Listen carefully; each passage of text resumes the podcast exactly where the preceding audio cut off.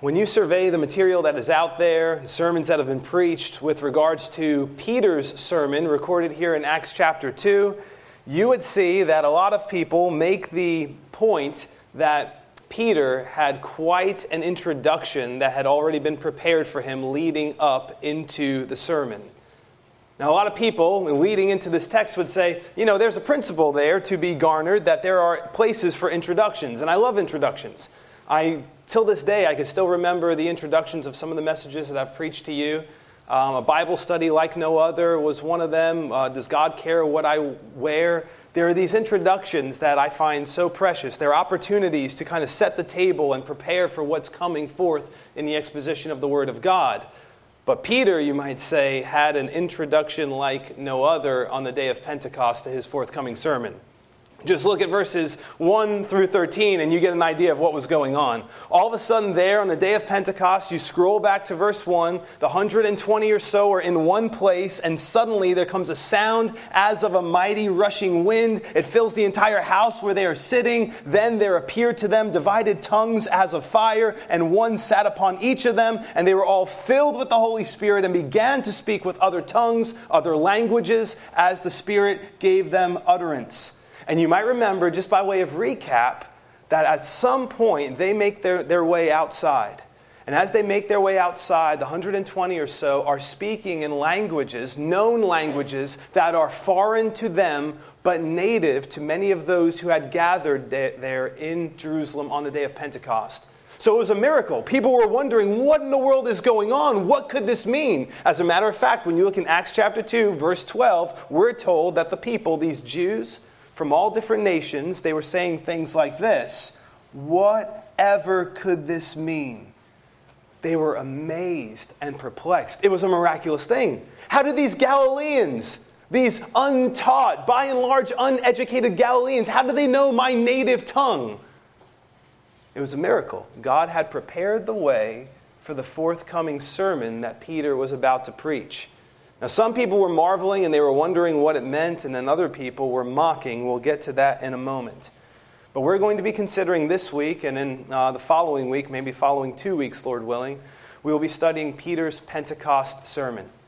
And one of the things I want you to notice as we go through the book of Acts is that Jesus is building his church, even as he promised he would in Matthew 16.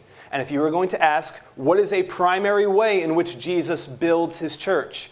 You find an example right here in Acts chapter 2 through the proclamation of Jesus Christ, through the proclamation of His Word. As a matter of fact, on this day of Pentecost, 3,000 people are going to come to saving faith in the Lord Jesus Christ. Faith comes by hearing, hearing by the Word of God. The gospel is the power of God unto salvation for all who believe. It's through the message preached that God is going to build up His church, calling sinners out of darkness into light. Now, if 3,000 people come to saving faith in the Lord Jesus Christ on this day, you have to wonder how many people heard Peter preaching. Peter had quite a crowd. Peter had quite a preparation with the miraculous work that was going on on that occasion. One of the things I do want to tell you as well, because you might see in some of your Bibles, it might say Peter's Pentecost sermon, and you might read through it, and you might say, that took me all of three minutes or four minutes to read. So if Peter preaches for three or four minutes, George, why do you preach for a lot more than that? to which I would call your attention very briefly to Acts chapter 2, verse 40. Acts chapter 2, verse 40 says, And with many other words, he testified and exhorted, exhorted them, saying, Be saved from this perverse generation. What we have here is an inspired snapshot, if you will of what Peter proclaimed to that crowd on the day of Pentecost. We'll jump right into the text. We begin in Acts chapter 2, verse 14, where we read But Peter, standing up with the eleven, raised his voice and said to them, Men of Judea, and all who dwell in Jerusalem, let this be known to you and heed my words. So, in the midst of the miraculous work that the crowd is observing. Now, maybe at this point, it started to kind of subside for a moment, the speaking in foreign languages native to the speaker, uh, foreign to the, the speaker, but native to those hearing. Maybe that begins to subside. We're not told the details. But Peter, essentially as it appears, steps to the forefront.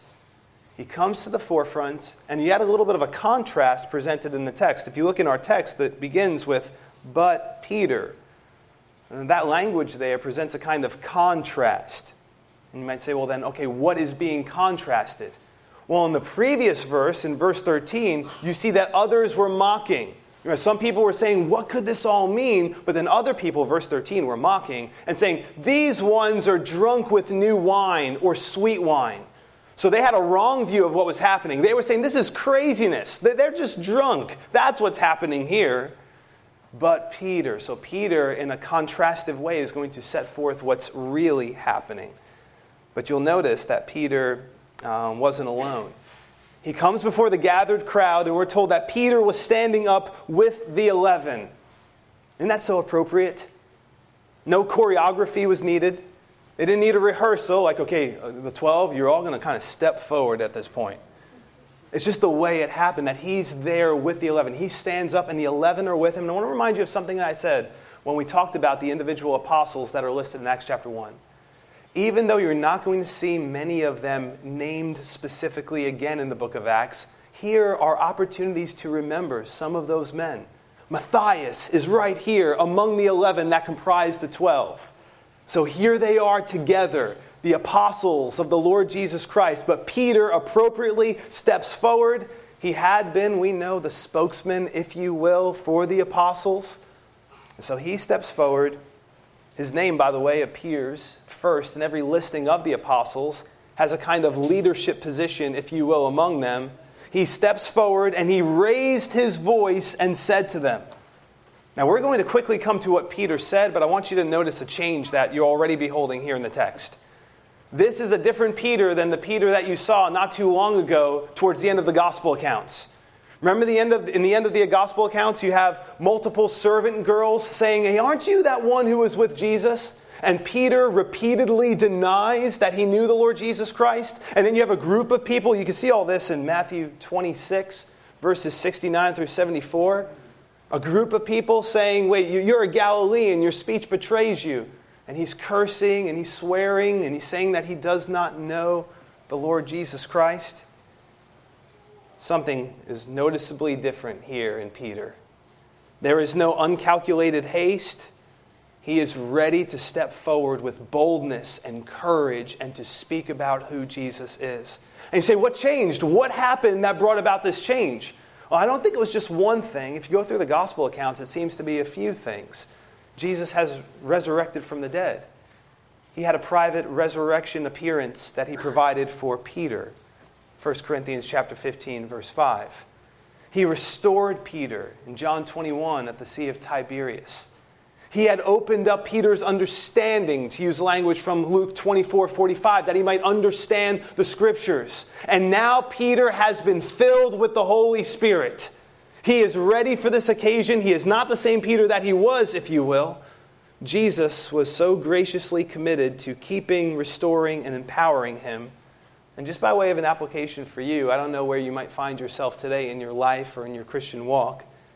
But if you belong to the Lord Jesus, I would encourage you to be reminded if you find yourself in a particular need of keeping, restoring, or empowering, if you are Christ, you are in the grip of a Savior who keeps, whose grace restores, and whose Spirit empowers.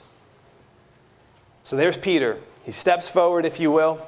He says to those assembled, Men of Judea and all who dwell in Jerusalem, let this be known to you and heed my words. So the address is clear.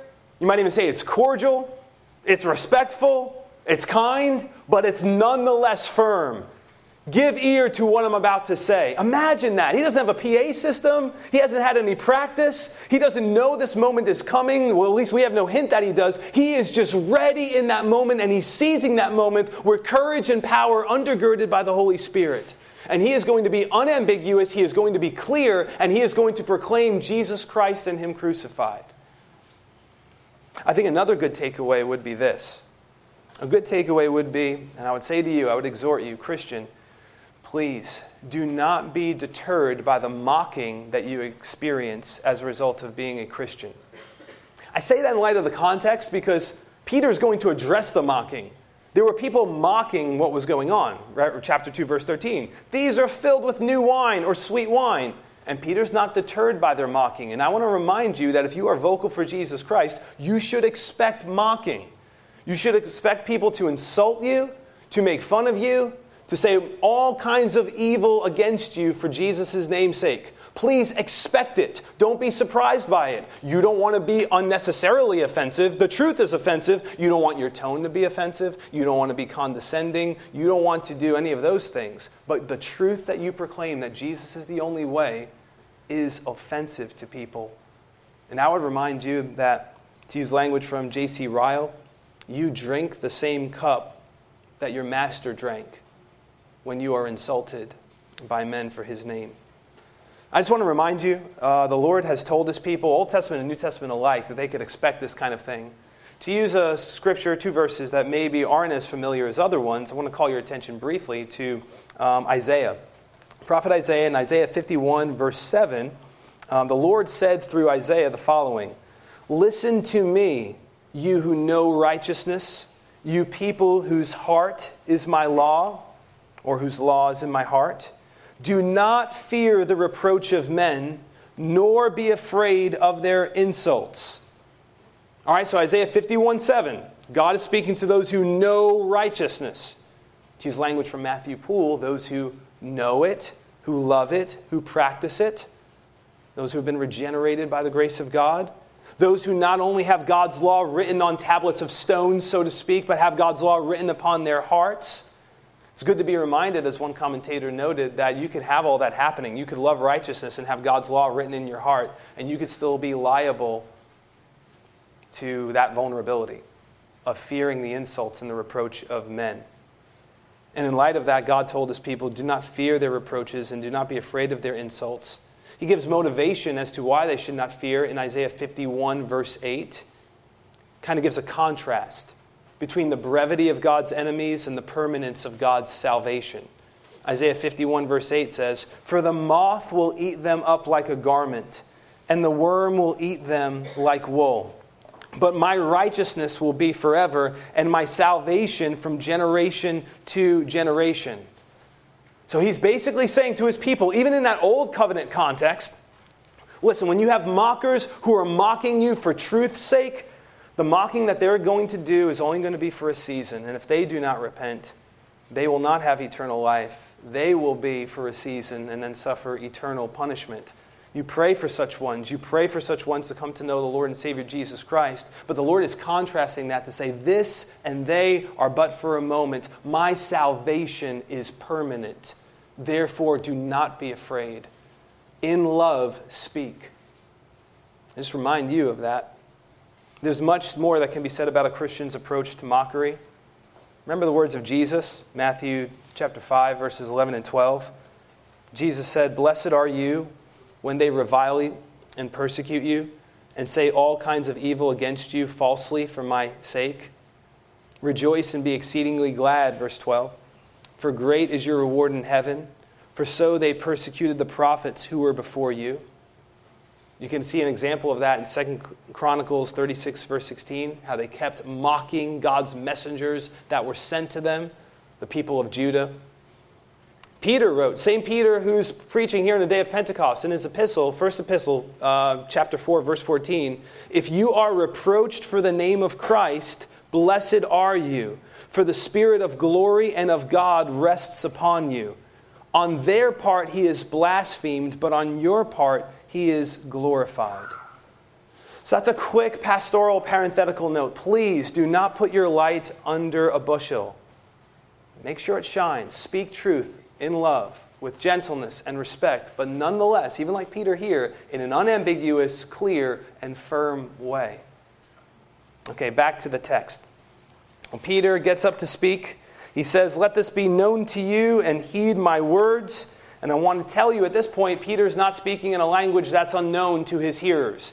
He's either speaking in Aramaic, which would be common for the Jews who were gathered there, or he's speaking in Koinonia Greek, which was the lingua franca of the day, the common language that people spoke. So he's either speaking one or two of those languages, languages that people would understand. And what he's going to do is, is he's going to explain what's going on here. With that foreign language speaking that they were hearing, he's going to explain what's going on. But first, he's going to quickly respond to the mockers. Look at verse 15. For these are not drunk, as you suppose, since it is only the third hour of the day.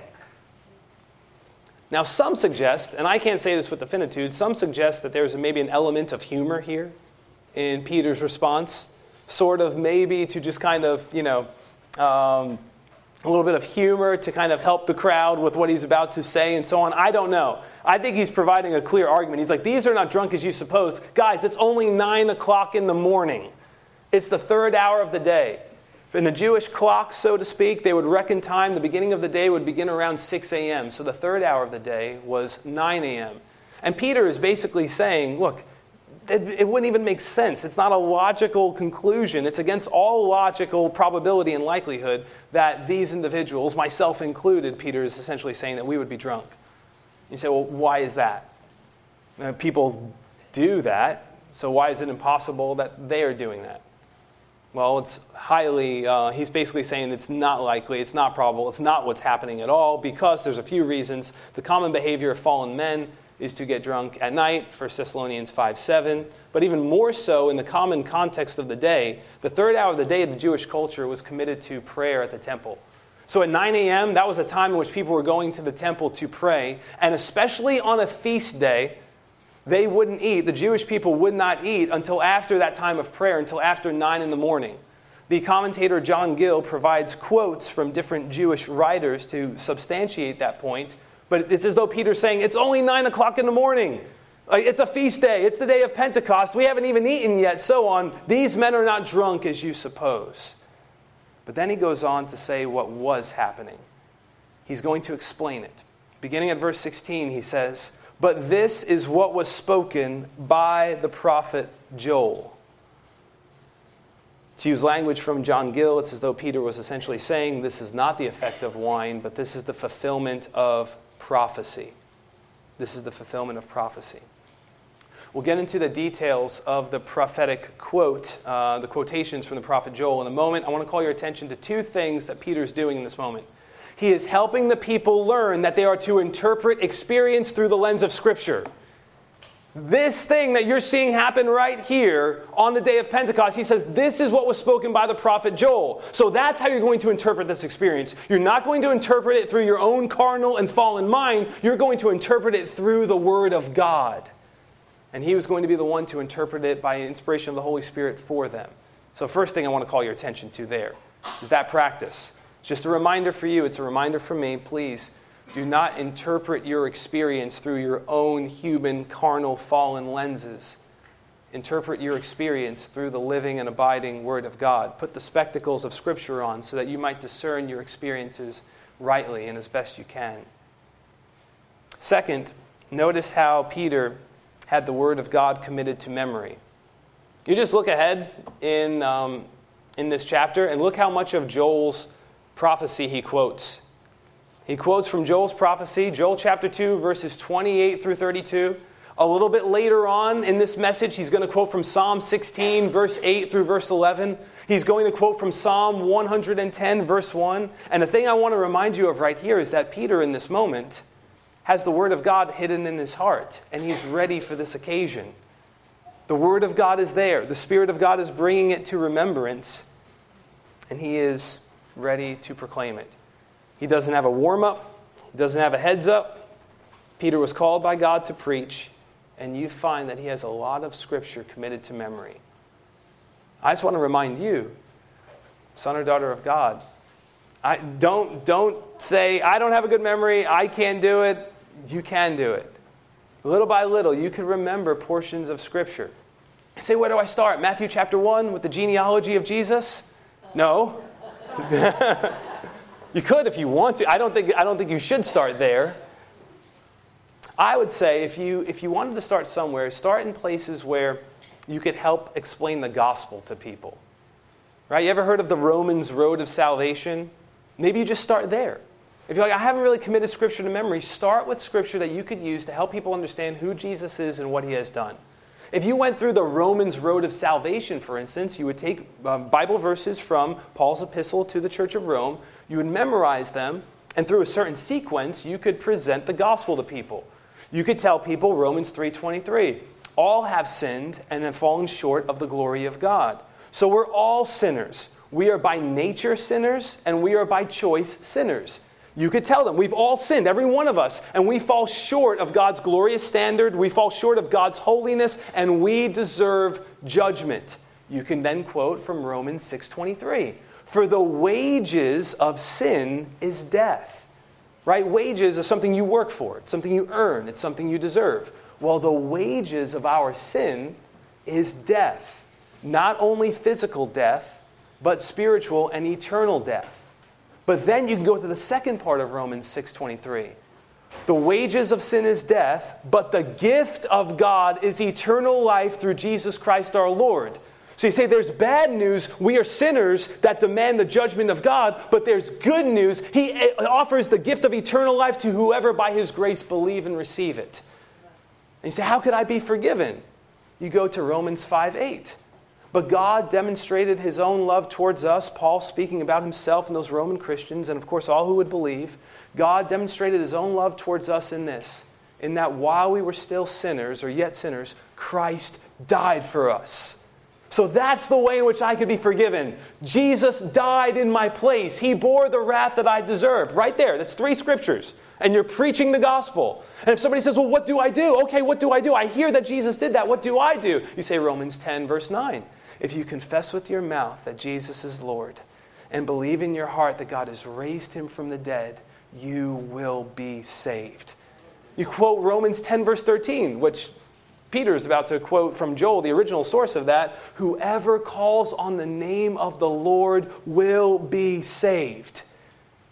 And then you tell them what comes as a result of that. Romans 5:1. Therefore, being justified by faith, being declared righteous by faith. Faith is the instrument, not works. You're calling upon the name of the Lord, you're looking to Him. Faith is the instrument. Therefore, being justified by faith, what do we have? Peace with God, which implies that we didn't have it until we were justified by faith. We were at enmity with God, we were at war with God in our minds by wicked works, to use language from elsewhere in the New Testament.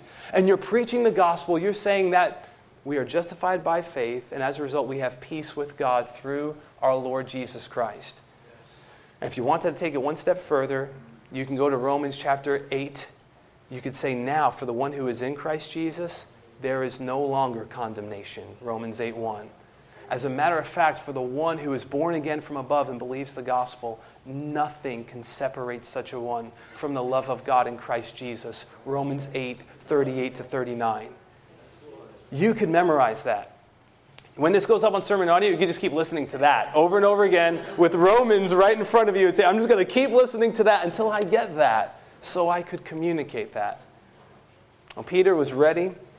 And he says, But this is what was spoken by the prophet Joel. We'll walk through some of these details, these amazing details here. First, look at verse 16. Peter says, But this. You say, But what?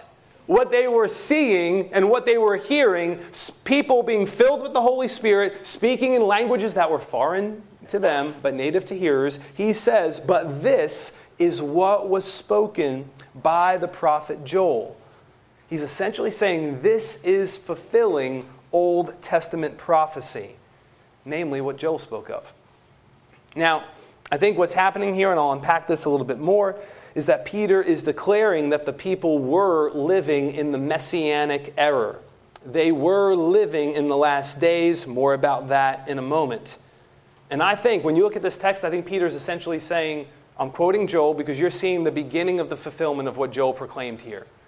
I don't think it's the entirety of the quotation he's going to provide. The initial part of the quotation is fulfilled. That's the already. It has come to pass. I'll explain to you what that is, and we'll get to that in a moment. But then when you get to verses 19 and 20, that's the not yet of eschatology. That's what's coming.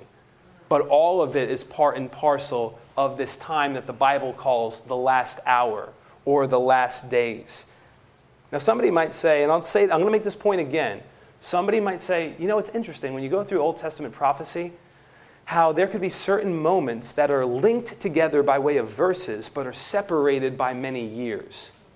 And that's part of what happens in Old Testament prophecy. That you could have one thing fulfilled at one time, and then you have another thing in the very next verse that's coming at a future time.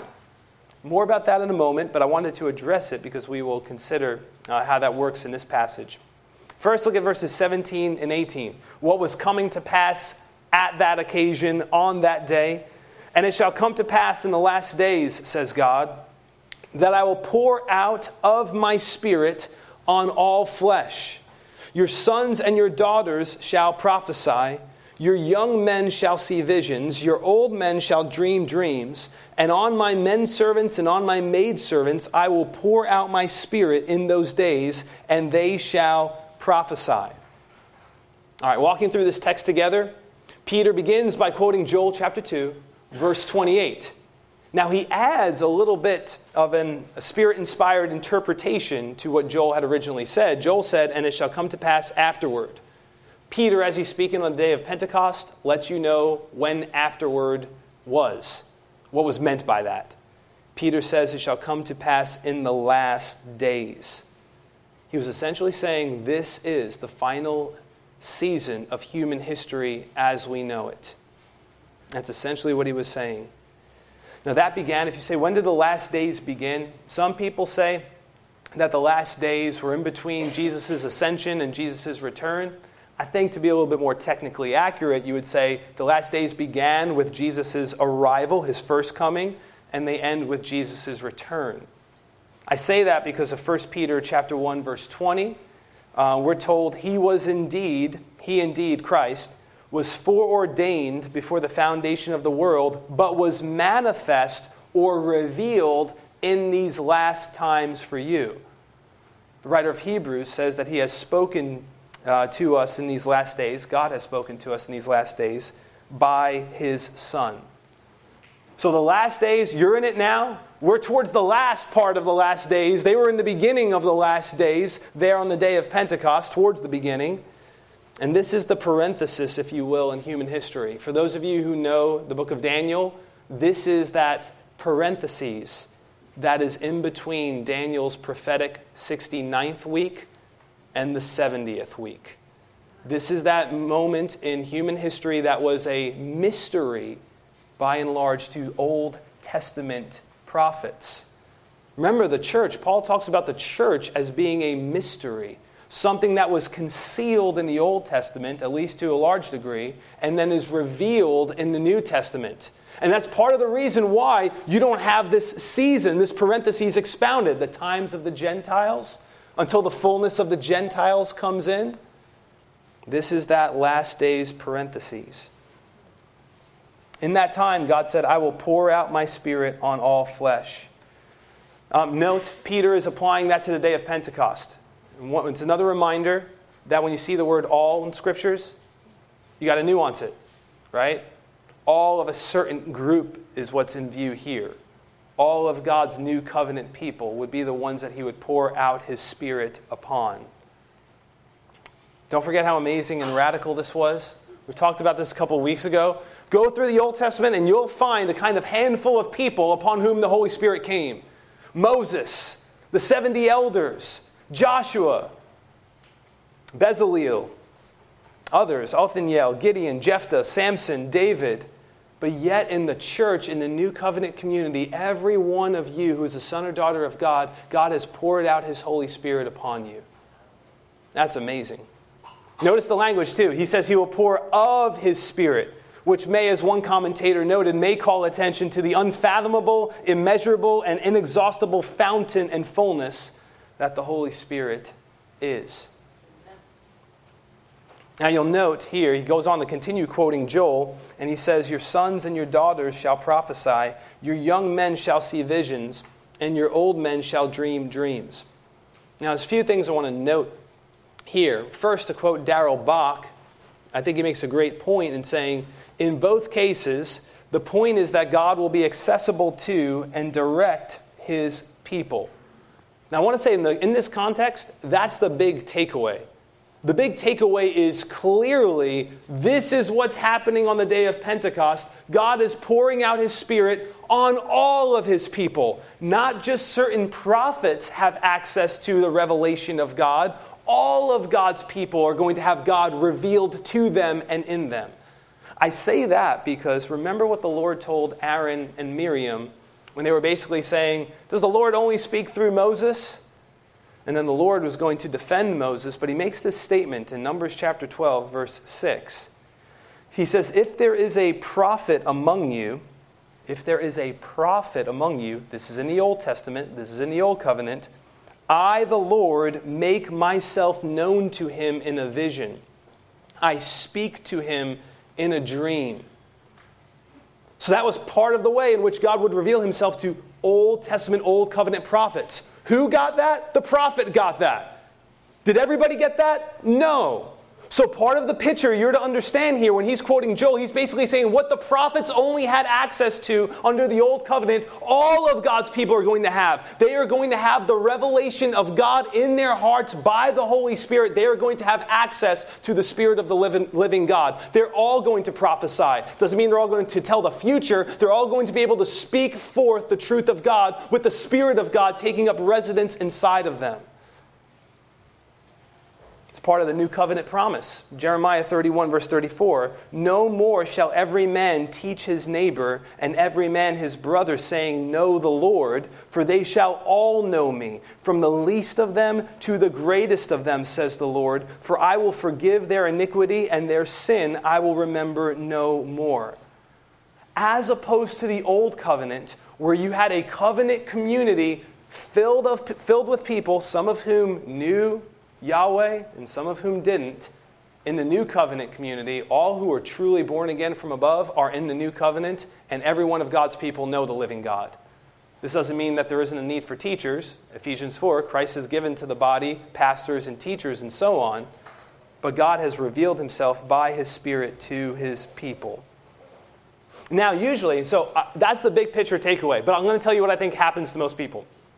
The big picture takeaway this is the day of Pentecost, so I'm going to make this point again. Day of Pentecost, God is pouring out his spirit on all people. It's not just a prophet here or a prophet there. All people have access to the Lord through his word and by his spirit.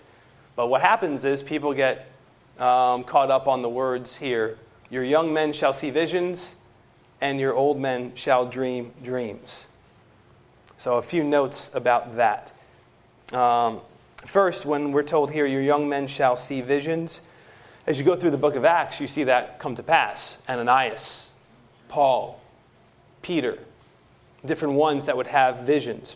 Interestingly, with regards to dreams, uh, the word dreams that's used here is not used anymore in the New Testament, with the exception of Jude, verse 8.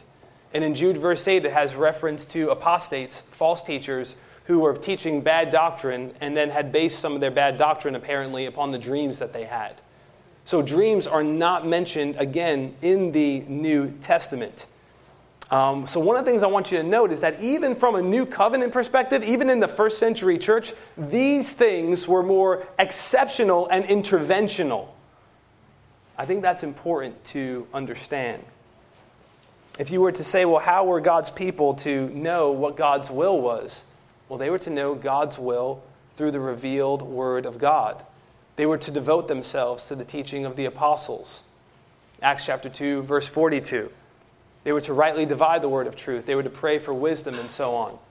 Are you saying God cannot providentially use, you know, a dream or so on? No, of course God can providentially use those things. But when we say, what does the New Testament teach us? We want to say the normative way in which God works is that God is going to get his word to people and he's going to direct his people through his word. See, what can happen sometimes is that people may have God do an amazing thing in their life providentially. Some of you know my testimony. And my testimony, for instance, when I came to know the Lord Jesus Christ, I had gone to a church and I had heard the gospel preached, but it wasn't like sitting in my mind. I didn't really get it yet. And then after 9 11 happened, I was, in, uh, I was in my room in my parents' home and I was reading the Bible one night. I was reading from the Gospel of John. And I don't remember all of what I read, but I read from the Gospel of John. It was after um, 9 11 happened, and for those of you who don't know, I used to go to school at Pace University, and I was supposed to be um, getting off the, off the express bus around the time the first tower went down. But I happened to wake up late that day, and I watched the whole thing unfold on TV with my mom, and I'm just sitting there weeping. And then that night or the night after, I don't remember which one it was, I'm reading through the Gospel of John. And I stop and I close the Bible, and I remember talking to the Lord in the hallway of my parents' house. And I told the Lord, Lord, I'm really scared. I wish you, this was my prayer. Um, it is what it is, so I'll, I'll share it with you. Lord, I'm really scared. I wish you could hug me and let me, yeah, I know. I, I, I, wish you could hug me and let me know that everything was going to be all right. And then I asked them, come to me in a dream or something. Now, I don't know anything about anything. Like, I've attended maybe three services or something like that. I don't know anything about anything. And I go to bed after having read the Gospel of John that night, and I'm hoping that there will be a dream given to me. And I wake up and I was disappointed because there wasn't a dream. And I go into the living room, and my sister was crying to my mother. And uh, I asked my mom, I said, Mom, why is Michelle crying? remember this as clear as day. And she goes, she had, she had a dream last night. I go, well, what was, my ears perked at that moment. When I heard that in God's providence, my ears perked. I said, what was the dream about? My mom had said, she had, she had a dream that grandma was hugging her and singing her a song and telling her that everything was going to be all right. And when I heard that, it was the same words of my prayer. And then my sister looks up at me with tears in her eyes and she says, and she told me to tell you that that song was for you. Now, I don't think that that was my grandmother showing up in a dream. I think it was God graciously, sovereignly, providentially using my sister's dream. And I remember me at that moment saying, My interpretation of this is God hears prayer.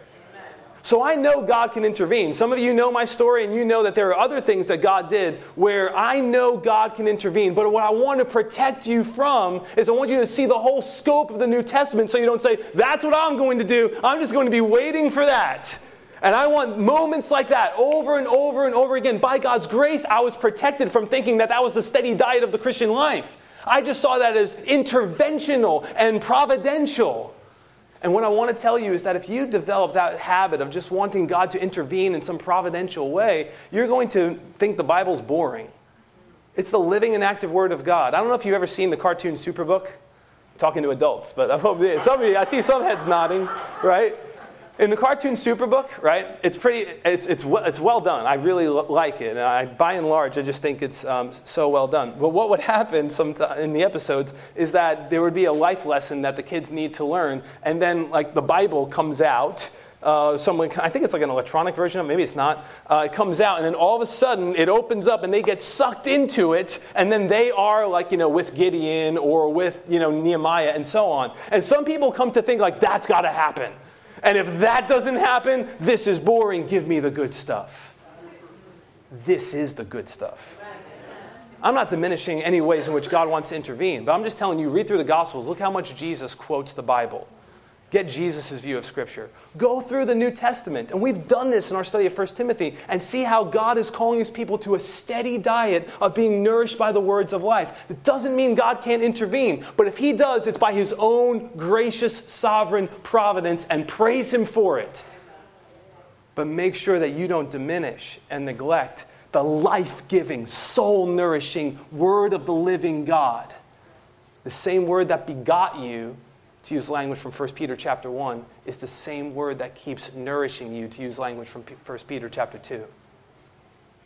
So this is an amazing moment. And again, um, you have all different groups that are a part of this. Even 120 that are there, they're made up of men and women, probably younger and older individuals, all of God's people, young and old.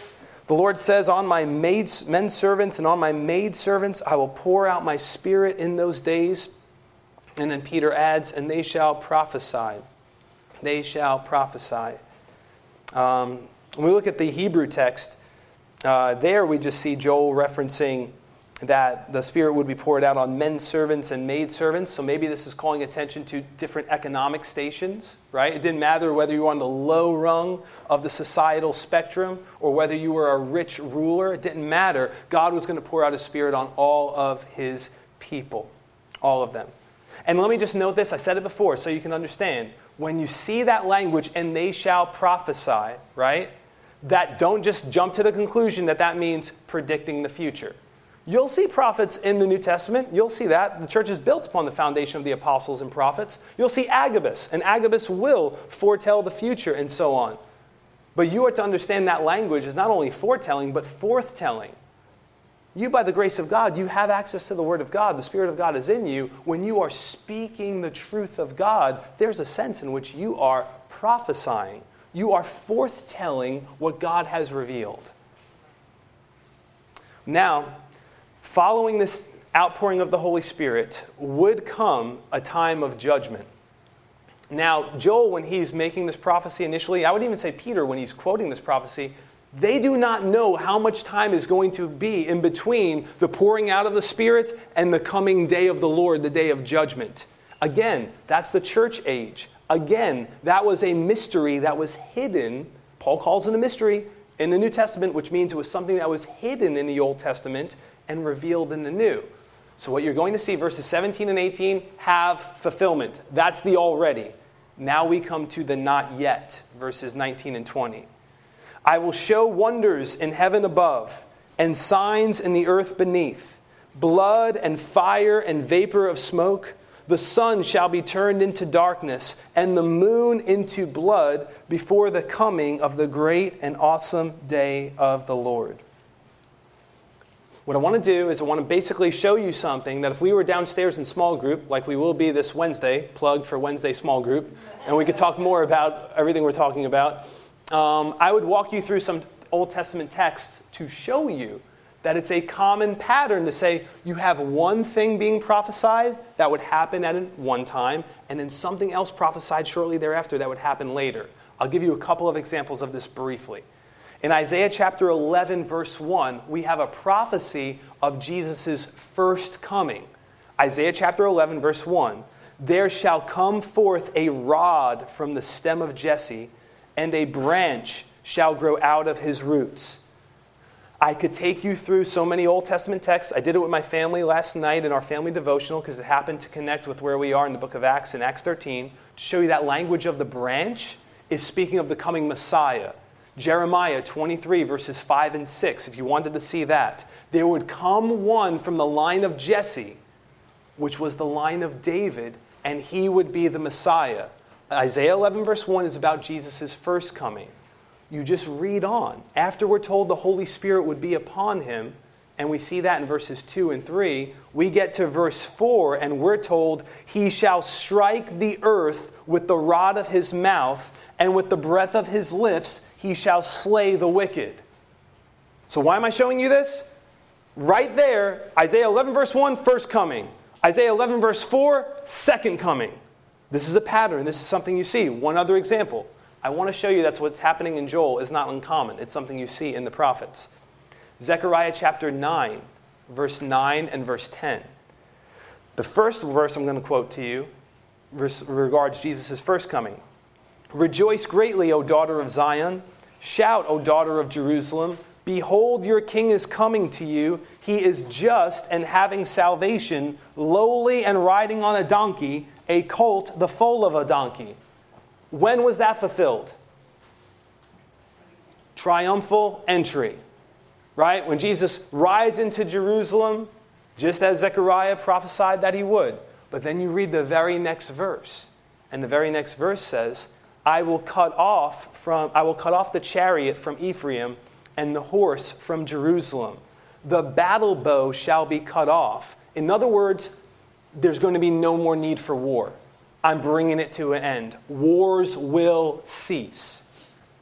Now, you could say, well, in some sort of typological, near fulfillment way, that's happened in his church where his people are in harmony with one another, but I think this is pointing to the second coming where Jesus establishes peace on earth after judgment. He shall speak peace to the nations. His dominion shall be from sea to sea and from the river to the ends of the earth. Zechariah 9 9, first coming. Zechariah 9 10, second coming. So it's not strange when you read Joel chapter 2, uh, Acts chapter 2, verses 17 and 18. That is the already, that's day of Pentecost fulfillments, and so on. And then you read on, verses 19 and 20, that concerns the coming of our Lord Jesus Christ. All right, let's just walk through these notes briefly. Um, some people say that these things are symbolic, and that's all that they are. That the things you read in verses 19 and 20, 20 are just symbolic of judgment. You're not supposed to expect for these things to literally happen. Um, I don't think so. I think they are literal, and I'll give you a few reasons why I think they're literal. First, look at verse 19. I will show wonders in heaven above and signs in the earth beneath. These things are meant to be seen, these things are meant to be beheld. So, any references that they have in the Old Testament are pointing ultimately to this coming eschatological end times day when Jesus returns.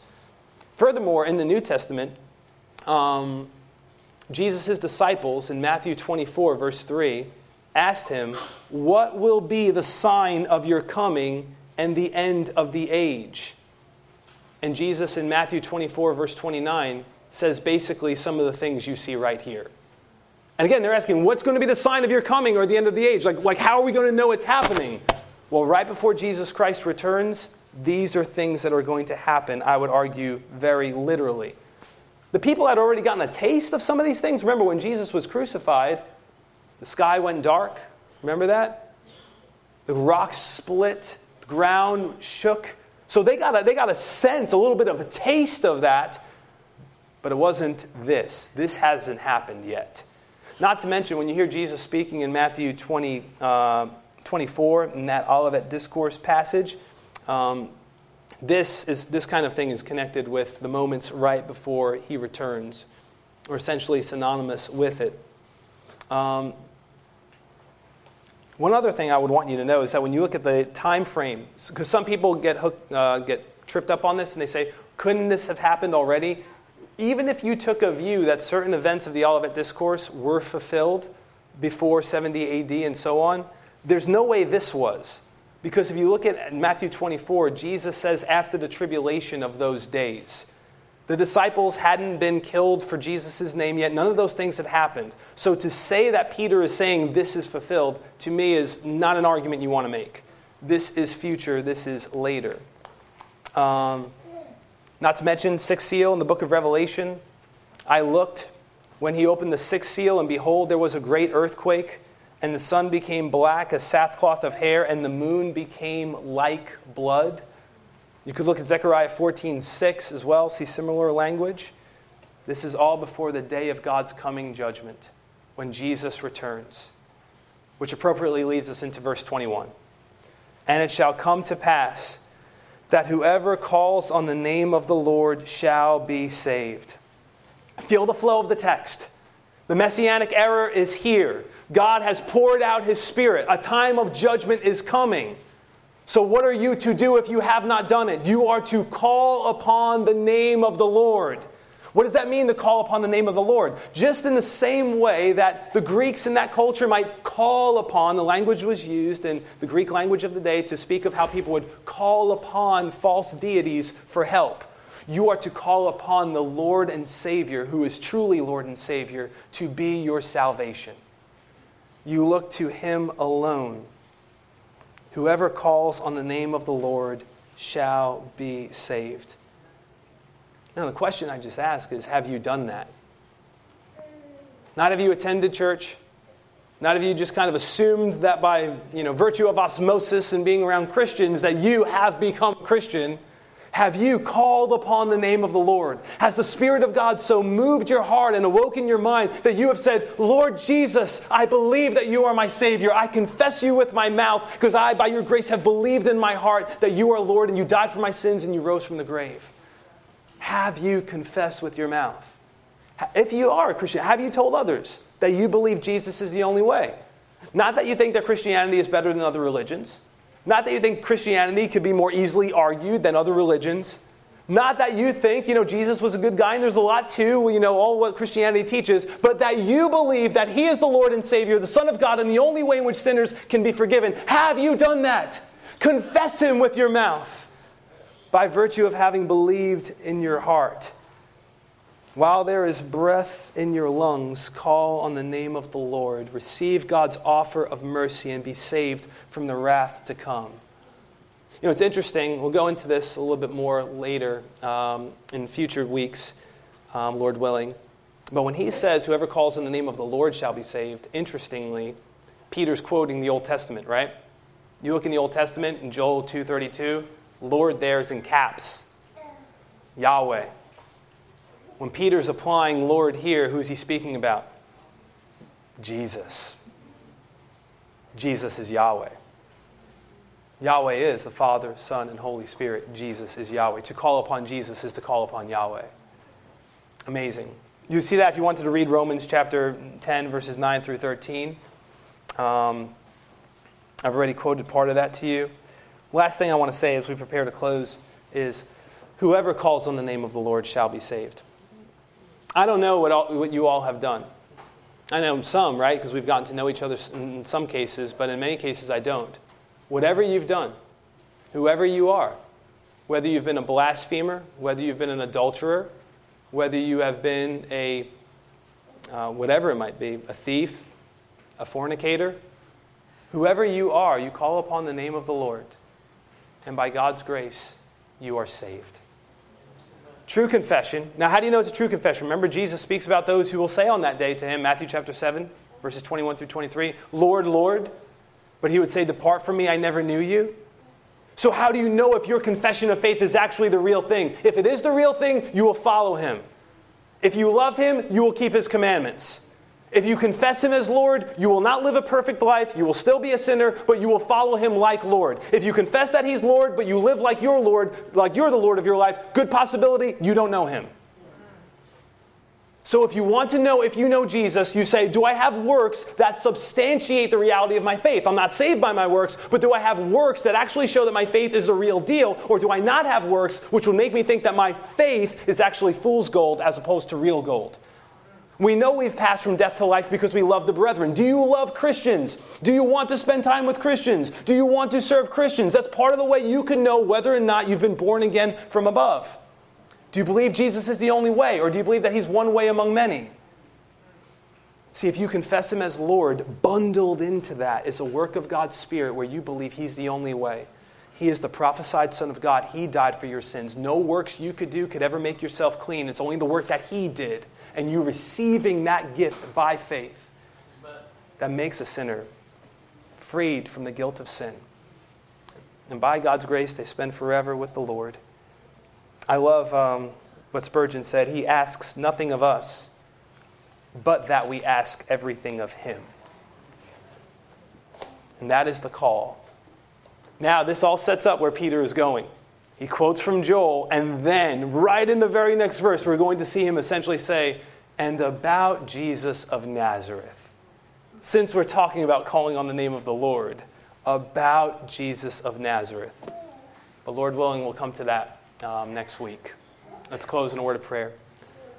Father, thank you for your life giving, soul nourishing word. Thank you for the gracious way in which you intervene by your Spirit Thank you, Heavenly Father, for pouring out your Spirit upon all flesh, all of your sons and daughters. How amazing it is to think that we live in the messianic era, this new covenant age, where your people are filled and empowered by the Holy Spirit so that they can be mouthpieces, kind of walking portraits of your grace. Hallelujah. Father, I pray if there be anyone in this place who has not called upon the name of the Lord, oh, by your Holy Spirit, Lord, would you lead such ones to say, No, today is the day of salvation. I am calling upon the name of the Lord. I am looking to Christ alone it's not about the quantity of my faith, it's about the object of my faith. And God, you've opened my eyes to see Jesus as the only Savior and the one in whom I am to place all of my hope for forgiveness and reconciliation. Oh, may it be. We love you, Lord. Thank you for your word. It's in Jesus' name we pray. Amen.